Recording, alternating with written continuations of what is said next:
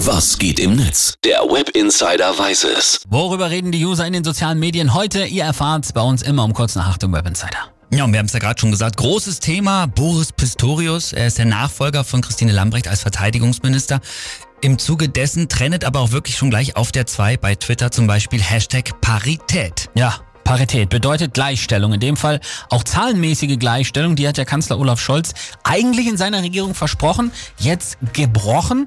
Es musste eine schnelle und adäquate Lösung her.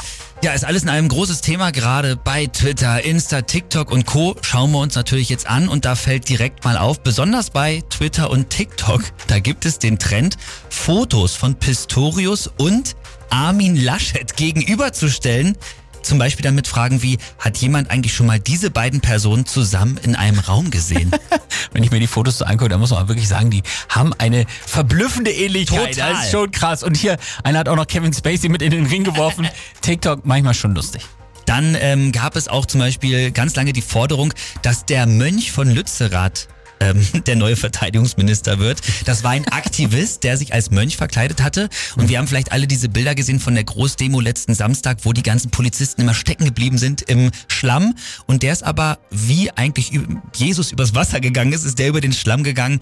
Und ähm, ja, die Forderung leider auch nicht durchgegangen. Schauen wir uns mal ein paar Tweets an. Hier Jens Klasen, der hat geschrieben, jetzt dadurch Pistorius die Parität im Kabinett gesprengt ist, weil man ja auf Kompetenz setzt, folgt genau welche Frau als Finanz- oder Verkehrsministerin?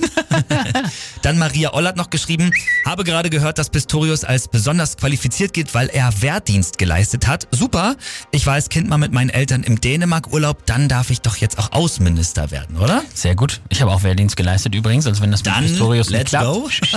Ah ja, aber ganz ehrlich, mit dem will ich auch nicht tauschen gerade, ne? Aus mehreren Gründen. Also, der hat wahrscheinlich nicht mal seine Ernennungsurkunde, da muss er jetzt schon über Leopard 2 Panzer für die Ukraine entscheiden, Alter. Ja, ja, schwierig. Dann äh, beenden wir das Ganze hier mit noch einem sehr coolen Tweet von der Heute Show. Die schreiben nämlich, Niedersachsens Innenminister Pistorius wird neuer Verteidigungsminister.